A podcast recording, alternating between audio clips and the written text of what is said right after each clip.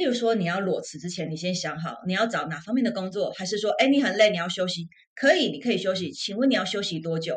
那如果你觉得你需要长一点时间，你要不要去学个什么东西，读个什么东西，让你的 CV 上面有一个明确的轨迹，你在学习而不是在放空。因为其实我们还是要想嘛，如果你要回到职场，你也需要去说服你的雇主这段时间你产出了什么精神上的或物质上的成果。Hello， 欢迎收听台版米兰达的质感可废，我是主持人 Shannon， 用一杯咖啡的时间来聊聊职场和人生。大家好，今天我们的这位来宾呢，其实他的故事我觉得非常的传奇，他是 Selena， 不是传奇，是drama，好，玫瑰同林演天才啦。基本上我觉得看你这本书啊，这本书基本上就有追剧感觉，你知道吗？就我其实一个月一但是真的很累，2小时就把它看完了。看吗？超好看，谢谢，超好看，超精彩。你可以想办法那个把它授权给 Netflix 好了，变成什么迷你影集？对的。我有阴谋，这上面的推荐人有一个就是那个汉草汤生人，他就是模仿犯的那个制作人。哦，这已经在铺陈了。然后我是因为我是做这文创圈子相关，所以他们都是朋友，所以我想说，我下礼拜去送这本书，汤总要不要看一看，要不要考虑一下改编？好，那 Selena 的这个身份很多重啦，但是我觉得像有这么drama人生人自己来介绍一定更精彩，所以先请 Selena 来自我介绍一下好了。那个各位听众朋友观众朋友大家好，我是 Selena 陈珮甄。那我先介绍一下，这个是我最近出版的新书，它书名有一点长，所以我连自己有时候都念不太出来，所以你不能选择出生，但能活出想要的人生。这个书名为什么那么长，其实它就是贯穿的整本书，是我是一个投胎失败组。我有多失败，就是基本上我讲出来没有什么人可以赢我。前5年的时候还蛮成功的，对不对？哦，对，我前5年的时候是那种富家千金，但我爸后来破产之后就黑道白道追债，然后我爸爸又因为情绪问题家暴，然后到学校我也遇到老师施暴，我又是一个不会念书的孩子，所以小时候一直很辛苦。小时候常常我会有个念头，我会怨恨自己被生下来，我觉得我的父母没有准备好就把我生下来，我是一个不被需要的人。而且我会看着别人的爸爸妈妈，你们是住在有钢筋水泥有柱子的房子，为什么我这样说？因为我小时候住的都是铁皮屋，然后呢会漏水，然后冬冷夏热，我常常在我自己家里面中暑，因为铁皮会热到40度。我那时候最羡慕的就是别人正常的家庭，有车子有房子，然后爸爸妈妈看起来都好像有正常的工作。对，可是就像这本书写的，我其实不能选择出生，所以我在前面的时候，我非常从怨恨、从埋怨到渐渐发现，其实我再怎么恨都不能改变这一切。但是难道我就要用这种很负面态度度过我的20、30、40、50到80吗？我那时候就因为我不想要一辈子忍耐，所以我做了很多的努力，希望活成我比较想要的样子。但这很难，因为你要脱贫，你要逆转阶级，所以很累。但我很谢谢自己有坚持下来，因为或许我现在不是什么有钱人，也没有真的多光鲜亮丽，可是回顾我过去走过的路，如果现在小时候的我看到我现在的样子，他一定会很开心说，哇，你变成现在这样了，恭喜你。对对对对，就是谢谢有努力的自己。好，掌声掌声。那我觉得啊，最了不起的是，我看了你的故事，就是包括小时候家里的一些状况。那我觉得很多人也有类似的遭遇，或是更惨的遭遇，或许 对，但是很多人可能这一生就没有办法走出来，可能就一直被禁锢在那个地方。是对。那你是怎么做到的？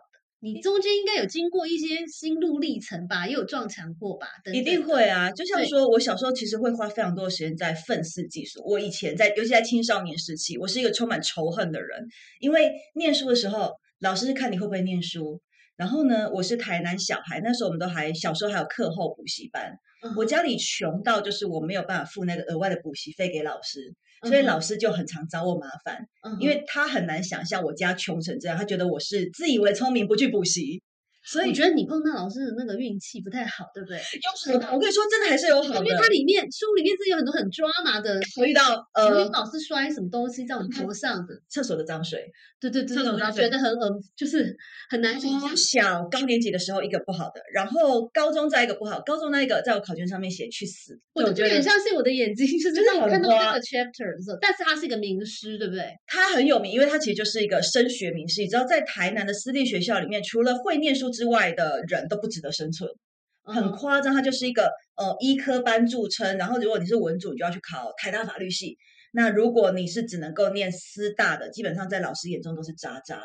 我们那时候听说啦，就是我们学生的升学率跟老师的年终奖金有很大的关联哦，是老师的 KPI， 对，可以这么说，老师的财路。对对对，所以你们这些好像看似聪明又不念书，或是说成绩掉车尾的，其实就是让他觉得啊，你们就是爱找我的路。所以以前那个老师的打法就是，我被大英字典砸过，你知道那有多厚吗？就用脚敲你的头，板擦。粉笔这个都还算是小的，我看过其实比较辛苦。好像那个电影什么《逃学威龙》里面，好笑。我跟你说笑不出来的地方是什么？我有个男生同学，我是亲眼看到那个老师是把脚举起来，然后这样子踹他肚子，真的就这样踹，然后男生就往后翻，然后撞到垃圾桶。我觉得以前真的那个意识还没有起来，如果是现在的话还不料公社。对啊，绝对上去。然后还有是甚至还有女同学打瞌睡，她就直接从外面打一桶水从那女同学头上淋下去。女生哦，男老师对女生做这种事情真的可以告死她吧。对啊对啊，但她就这样子。然后那个时代的我们没有人敢反抗，也没有家长要来弄死这个老师，因为他是名师好不好，搞不好托关系才进到这个班。对对对，因为他升学率很棒，大家说他很厉害什么，所以我们一直在压抑。当你遭遇到这些事情的时候，没有人声援你，所以你就觉得啊，大家都会说就是你不好啊，你乖一点就没事啦，你再会念书一点，老师为什么不打别人要打你，就是你不好。所以我们从小就一直被灌输这种看法，习惯了被要求要去讨好主流价值观，习惯了台大医科台大法律才是你该去的地方，你做不到这些东西是你不够好，别人伤害你是因为你自己做的不够好惹怒他，就这些东西层层叠叠灌上来，就是我童年一个非常错误的认知，我后来花了非常多时间去打破他们。真的，我看了你的故事之后，我都很想要抱抱小时候的你，因为在学校你那么惨，然后在家里又被家暴等等的，就是会看不到未来。但刚好可以回答到你的问题是，你想说，为什么我遇到这些事情我不会沉溺？你知道，因为我活在一个沉溺的时候会很痛苦的地方。什么意思呢？如果你还有一个树洞可以躲，你在受伤的时候你会躲回树洞。对，你看看我的故事，我可以躲哪里？真的，我没有一处可栖身，在没有一处可栖身的情况之下。我最后是真的是被逼出来，就是说你是高中吗？还是什么时候出来的？你说逼出自己，其实它都不是一个戏剧化的过程，它不是一道闪电下来，或是一句话改变你一生，它是一种滴水穿石的慢慢累积。所以我所有的愤怒累积到最后变成向上的动力，它其实混在一起。例如说，我在高中的时候，我就知道我成绩这么差，我如果去考联考，我一定完蛋。所以我能做什么？我就是想办法偏门什么推荐甄试申请入学，这些会看一些课外活动的，我要想办法去试。因为我如果考联考，我可能悬障吧。那学校是不是公私立不是重点，重点是我要学贷，我付不起，这个学费很贵。对，就是变成我一出社会我就必须要背很多的负债，我不能让这件事情发生。所以它那个向上是一种负面动力，因为我好害怕又比现在更穷，我怕掉下去。然后到大学的时候呢，也是觉得啊，我想要力争上，因为我不想要再忍耐。那这个不想要再忍耐，其实也是跟前面讲到，就是我一直看着我爸爸妈妈那种生活，我一直在想象着变成大人之后的我要过着什么样的生活，要成为什么样的人。那我妈妈一直都在忍耐，她这辈子其实就做错一个决定，就是嫁给我爸。可是做错一个决定之后，她用她一整辈子的时间在承诺升高，他没有试着去改变或停损，是他很传统。那个年代的人是不是都是这样？很多都是这样。对，或许是因为其实像我们现在就是，我身边好多离婚的人，大家如果不行的话就离啊，趁你还青春貌美的时候，就是不要忍。如果你问题不能解决，有些事情你到60岁再回头过来，或许你会很懊恼，说为什么不在40岁的时候给彼此一个痛快？那我在看我妈妈的时候，其实就是很害怕说，你看她从20几岁生下我，然后到我念大学30岁、40岁，到现在我妈妈还是一个不快乐的人。所以我在大学的时候就有一种危机意识是，我现在20几岁了，如果我妈妈25岁生下我，然后接下来人生都不快乐，我现在能够做什么？不要像她，所以她是负面动机。所以我什么时候才会变成正面动机，其实已经是很后面的事情。但为什么我走得出来，是因为恐惧，因为害怕，因为家里的那些事情，那些绝望，让我觉得我一旦堕落下去，比死还要难过其实。对，我觉得你是一个非常会做决定的人。我比较敢。对，我讲的决定是很多人生的一些很难的决定。比如说我2个例子，第一个是你好不容易进到了这家公司之后，好像中间也碰到一些事情，然后2年之后你就决定离开，这是一个嘛。我觉得这个对很多人也会被霸凌，可他可能会选择隐忍，然后最后搞不好就习惯，或者他也变成霸凌别人的人，有可能。这是一个决定，我很佩服的。还有一个决定是离婚这件事情。对，我想这也是一个很艰难的决定。其实这2个事情是从同一个 character 出来的，就是我是一个无法忍耐的人。我们从小都会教说，忍辱持戒，你要什么吃得苦中苦。很抱歉，我就是人下人，我没有办法忍。我只要每次遇到我不舒服的情况，我就会想，我有没有什么办法可以让这件事情好一点？我不想忍耐，例如说家暴。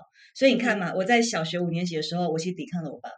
对，我爸爸后来就不敢打我，那就是我不想再忍耐。你是不是也救了你的弟弟妹妹之类的？其实我觉得程度上真的会有差别，就是他后来就没有，因为老大都是用来冲撞体制的。是，就是因为他也第一次当爸爸，我觉得我都会讲说他不是坏人，但他是一个没有智慧的人，所以他每次伤害我之后，他都很后悔。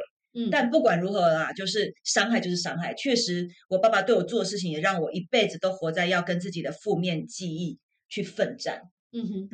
但讲回来就是说，因为我就是不能够忍耐的人，所以在家里面我不能够忍耐家暴，我就 fight。然后工作上面，我其实一开始觉得还不错，因为说实话，进到外商公司里面，你所会期待就是，我以为这个勋章就会解决我的人生困境，因为以前觉得自己很穷，还有一个问题是我的自我价值感很低落。我其实是一个非常需要被肯定的人，因为我们前面讲到，你会习惯的去讨好主流价值。我想要被称赞，想要被说你很棒，想要被羡慕。是。可是外商的那张名片，让我拿出来说，大家眼睛发亮，我就说你好棒棒，对不对？对，因为那个公司是所有商学院的人在读个案的时候一定会读到的经典公司。现在还依然是一个很大的公司。当然，它应该还是全世界最大，所以它配也给的很好。我第1年年薪就超过100万。哇，很棒然后我就不要了，我是不是头坏掉？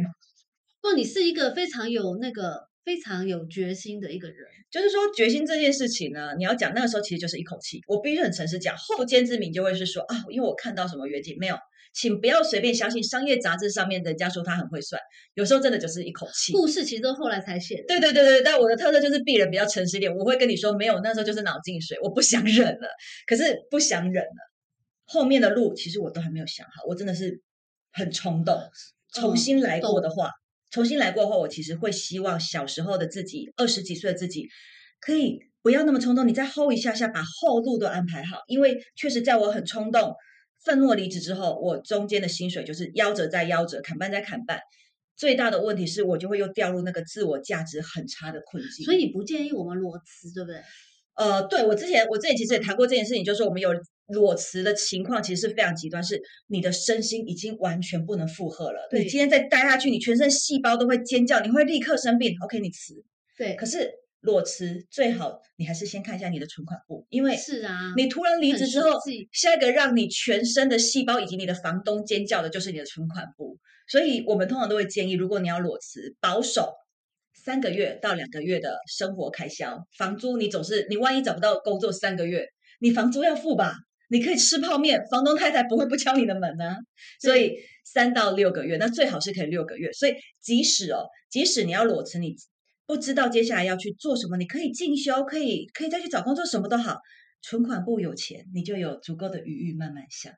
那我那个时候其实是一个情绪，而且我把自己想得太好了。我以为人在外商的我出来要找一个工作不会很难，因为毕竟我是顶级外商出来，应该大家都会要我吧？是，没有，完全没有。我可能刚好碰到那个经济不景气的时候。没有，是我傻，因为我那个时候其实我想做的东西是社会企业，社会，如果我那个时候例如说我可能是要进 L'Oreal 或其他化妆品公司 maybe yes 差不多嘛，但我那时候特别想要做的是社会企业，它是用商业的方式解决社会问题。我会这么喜欢这个领域跟我的出身其实有关，对，毕竟我是弱势人家的小孩，我最希望的是我可以做些什么让跟我一样曾经觉得看不到未来没有选择没有希望的人他也可以重新找回生命的主导权。那我一直觉得说我从外商离开，我带着这种传统商业的履历经历，我去做社会企业，去做 NPO NGO， 我觉得他们应该会喜欢，因为我有能力赚钱帮他们做 branding。没有人要理我，因为他们很害怕我。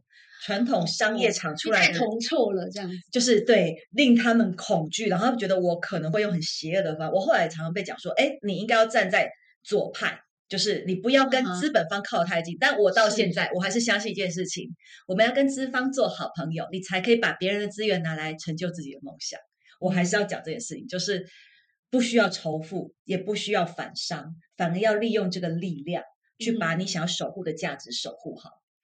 那总之讲回来，我那时候在 PMG 离开的时候，我就是把这件事情想得太单纯，所以我虽然存款有，可是大概到第二个月的时候，我其实就陷入了自我否定。我觉得我是一个没有用的人，我觉得是一个不被需要的人，我觉得我以后完蛋。而且因为我有过去原生家庭的伤痛，每一次的挫折都会让我立刻投射回那个台南省道旁边漏水的铁皮屋，我就觉得我要回到那里了。每个人都觉得你太疯了，你现在离那里很远，但是我就是会觉得，但是这样的记忆其实很难被忘记，因为那就是我的起点。然后我的爸爸一直都告诉我他是聪明又努力的人，那也确实是我爸算蛮优秀，直到他事业失败，所以我都会觉得其实人好像滚两圈就会跑去那里，然后我是不是快去那里了？所以在那样子恐慌之下，其实你很容易做错决定。为什么我不会特别建议裸辞，就是因为你把事情都想好，你才不会在慌乱的时候又做了一个让自己电梯向下的决定。对，还是要让自己有一些底气，对不对？对，再去做一些这种重大的决定。例如说，你要裸辞之前，你先想好你要找哪方面的工作，还是说，哎，你很累，你要休息？可以，你可以休息。请问你要休息多久？那如果你觉得你需要长一点时间，你要不要去学个什么东西，读个什么东西，让你的 CV 上面有一个明确的轨迹，你在学习，而不是在放空。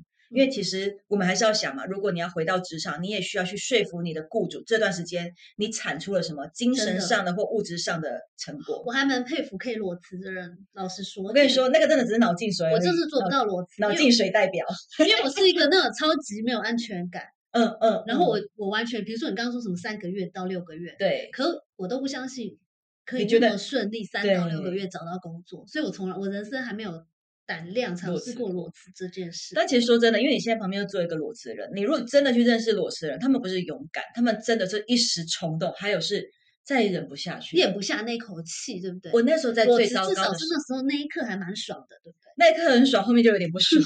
但你知道我那时候不考到什么地步，就是外商信义路的办公室光鲜亮丽，然后穿着23区的外套，我的裤子一件1万块，就是非常 splendid 这样子。但是我会在上班时间，我就把无线分机放在桌上，我去洗手间，把自己关在洗手间里面，我不是要大便，我就把自己锁在里面10几分钟逃离。我没有办法离开这个工作，因为我需要这份薪水，然后我也还没有办法克服我想要在外商公司工作这种专业经理人的虚荣心，但我真的太不快乐了。那为什么会那么不快乐？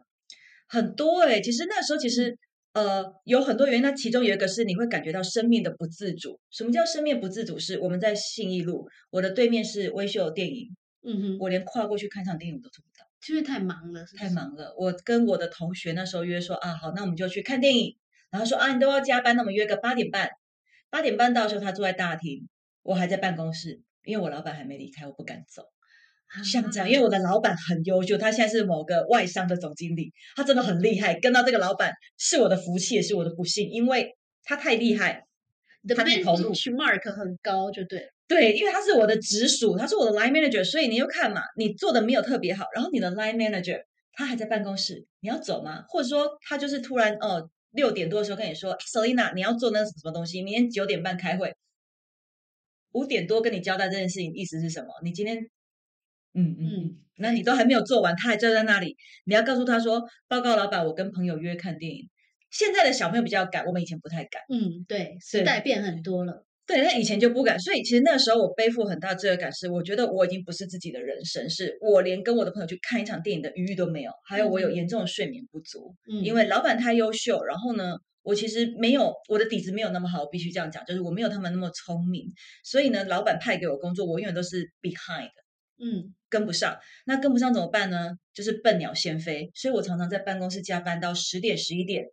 哦，真的太累了，回家，然后晚餐都满是乱乱吃，我都不记得我吃了什么，然后可能回家再泡个面干嘛，倒头睡，睡到4点起来继续工作，好辛苦哦。对，所以我后来其实是在一种精神耗弱里面，你在这样子的情况，你会很容易不快乐，你会越来越消沉，因为其实如果各位听众你们也觉得说你最近不太开心，我自己过来人，我会建议你一件事情是，你要先让自己睡饱，因为你没有睡饱做的决定跟想的事情完全都是负面的。但你睡饱之后就会觉得这个人生还有一些可以留恋之处。我完全有感，我跟你讲各位，我已经1个多月没睡饱，因为我已经打了1个多月。天哪！我老公今天早上终于回来了，太好了，丢给他。对，我终于 find my sleep back。对，就是。睡不饱这件事情是很辛苦的。对对，我那个时候其实就是睡不饱，然后呢，其实就是工作量很大。我觉得我一直在追赶，然后自我价值感非常的低落。这些都一加在一起，所以我那时候常常熬夜，在办公室里面加班到很晚，然后所有人都走了，然后我就站在那个信义区落地窗，看着信义路，看着信义商圈，就这样远远从那很华丽的玻璃窗看过去，就想说，啊，这就是我要的人生吗？因为我从小到大吃很多苦，我才让自己念国立研究所，还进了这么棒的外商，我好像赚的比较多钱，可是我后来花钱会是一种发泄的心情，就是我每一次的度假都是为了犒赏身心疲劳的自己，每天的工作都为了要忍耐到去玩的那一天，我就觉得这好像不是很对吧。